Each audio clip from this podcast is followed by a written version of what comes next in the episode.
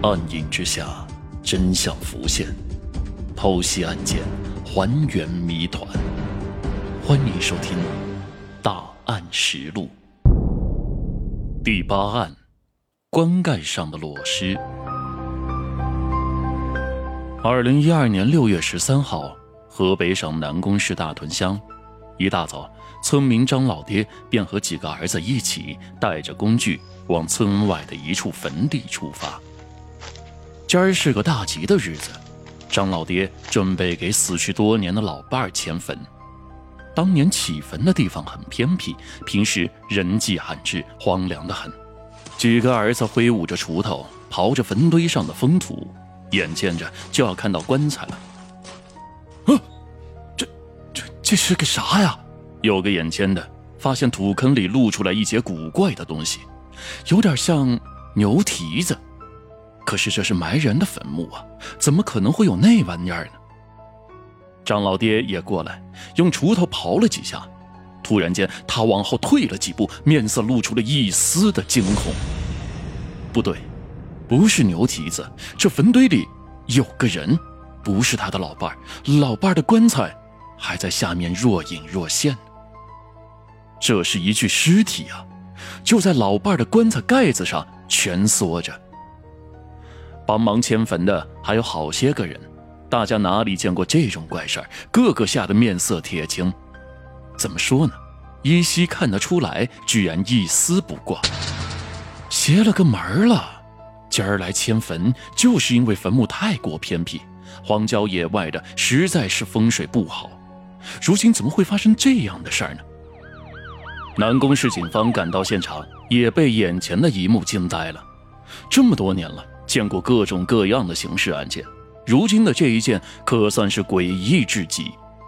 张老爹老伴的坟墓里确实埋着一具已经高度腐败的男性尸体，位置正好在棺材盖的上方。这绝对是一起凶杀命案。勘察现场的民警第一时间做出了判断：首先，没有人自杀会将自己埋在别人的坟堆里；其次，也是最说不通的。男尸全身赤裸，蜷缩着身体死亡，这也只能是他杀造成的。根据法医的验尸结论，男子年龄在五十岁上下，身高一米六五左右，死亡时间在半年以上。当然，最明显的他杀的痕迹就在尸体上。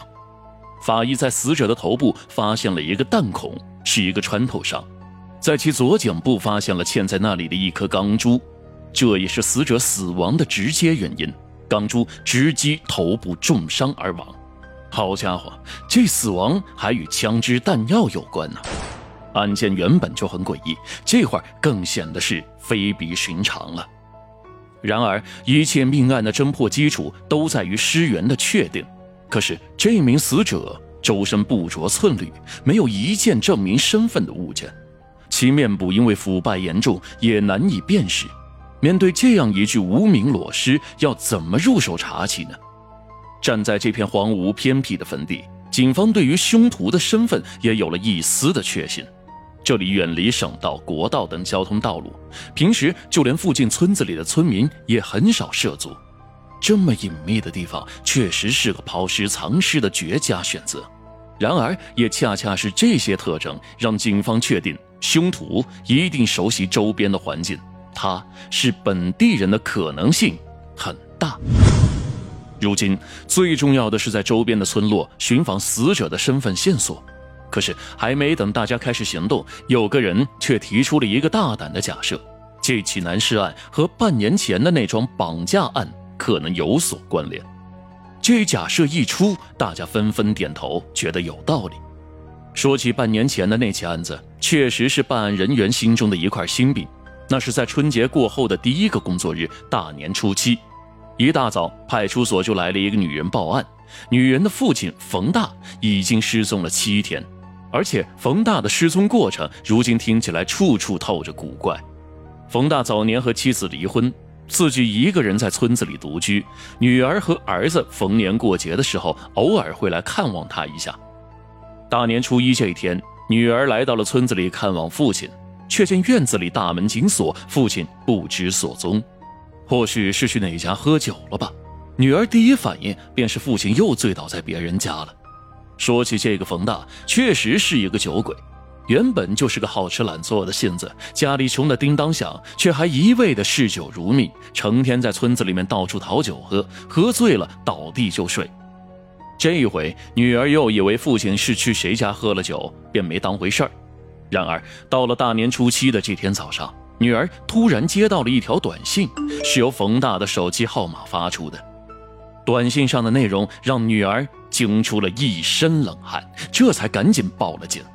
短信内容是这么说的：“冯儿，别报案，你爹我在这儿，转五万块钱到这个账号。”这分明就是一条绑架勒索的短信呢！原来冯大在大年初一突然消失，并非醉酒，而是被人绑票了。接到这则报案，警方也不敢怠慢，赶紧开启了一系列的调查。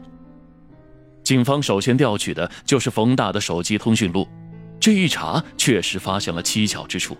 手机从大年三十晚上十点以后，直到正月初七发勒索短信之前，完全没有通话记录。按照正常的判断，一个人怎么可能七天不使用电话呢？更奇怪的还在后头，大年三十十点以前，冯大的号码却在几分钟之内连续拨打了十三个电话，而这十三个号码全部都是储存在手机里有名有姓的人，并非陌生号码。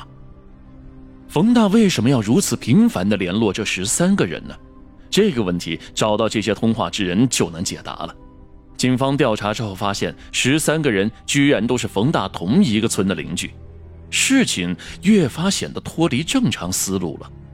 难道这十三个人都和冯大的失踪有关？